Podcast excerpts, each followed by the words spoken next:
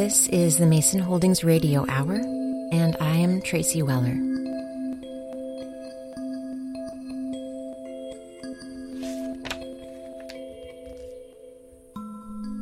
October 9th, 1925.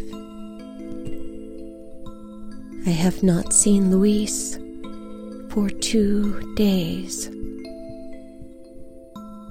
I told Mother I was sick and lay in bed praying and dreaming.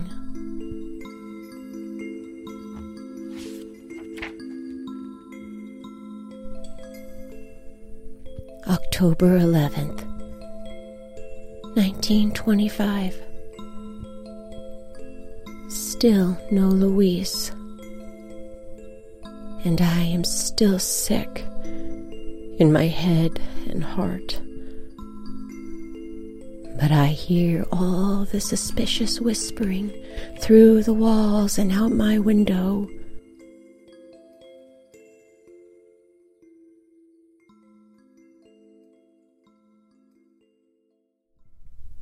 October 14th, 1925.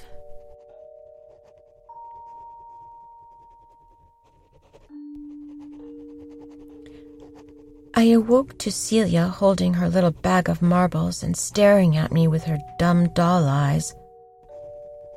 God forgive me, she is simple and mostly good, but if she knocked her head, yolk would drip out and we could make a cake of her. No, I told her I did not know why her marbles were in the chicken coop. She said she also found my thimble and needles and thread, and I should be careful because one of the chickens might swallow the needle or choke on my thimble. I meant only to think the words, but instead I said, You are a stupid, idiotic fool. What if you swallowed a needle and choked on a thimble? I meant to keep those thoughts in my head, but they came right out. And then, of course, she cried and then suddenly I was crying. And now I will have to pray twice as hard as usual for forgiveness. Celia will always just be our little Nana. And I should have hugged her and held her, my baby sister. But I was mean and I did not. Who will love her when I am gone? If I go, if I am ever married. But really, why do I say this? It is she, the little doll, who will be chosen as the perfect bride in two years' time. She will be the wife with a big belly every 18 months and a husband who feeds her chocolate and buys her a washing machine and a hoover this fine husband of hers will take her to the bijou for every picture show, not just matinees. She will have plenty of white gloves, and he will buy her Coca Cola, and they will sit at the front of the theater, not the back of the balcony.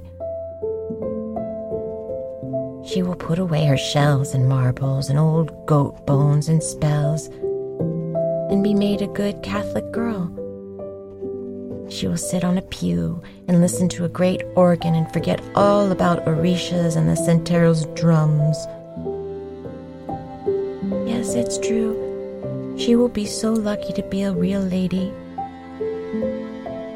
To walk up and down Simonton showing off her dresses, while I will be home with mother and father.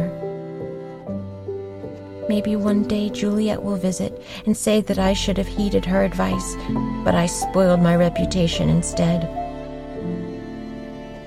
And then, after a long pause and a heavy breath, she will tell me that Luis married Magdalena and moved her to Miami, where he owns a cigarette factory, where there are only fancy machines, rolling up 1,000 cigarettes every day, and all the white people are making him very, very rich and oh, by the way, she will say, Magdalena gave Luis three well fed children, two boys and a girl, who are always clean with white socks that they wear each day to walk to school.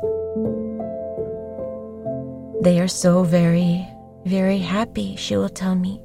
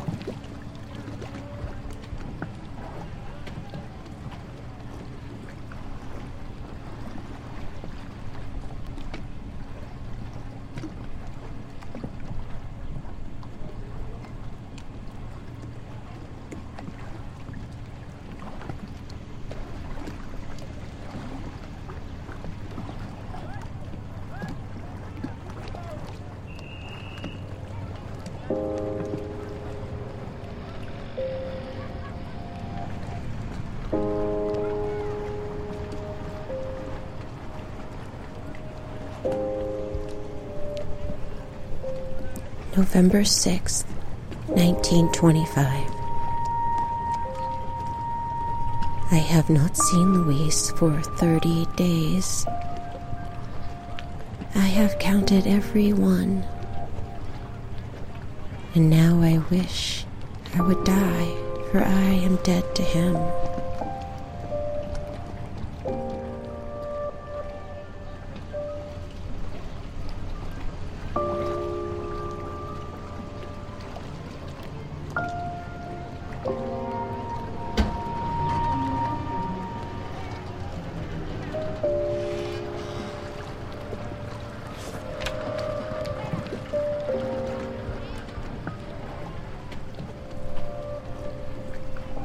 November 13th, 1925. Prudencia whispered that her auntie says Luis has gone to Miami for good. Gone now, 37 days.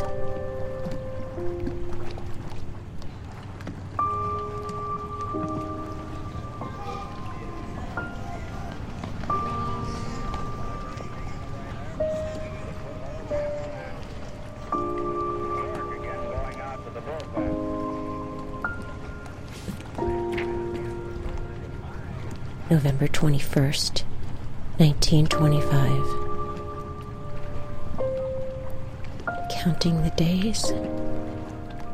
I am terrified now that God, you have given me more than I can bear. It cannot be. It cannot be. It cannot be. Please have mercy.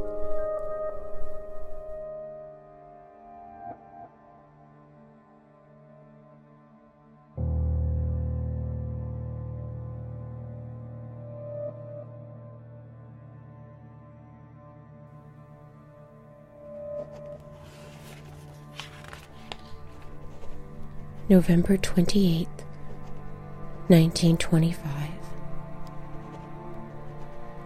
Luis is gone now more than six weeks.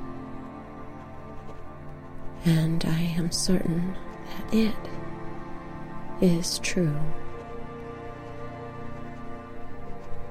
Luis, I beg you to come home and save me from ruin. Or I will have to run away. Or I will have to die.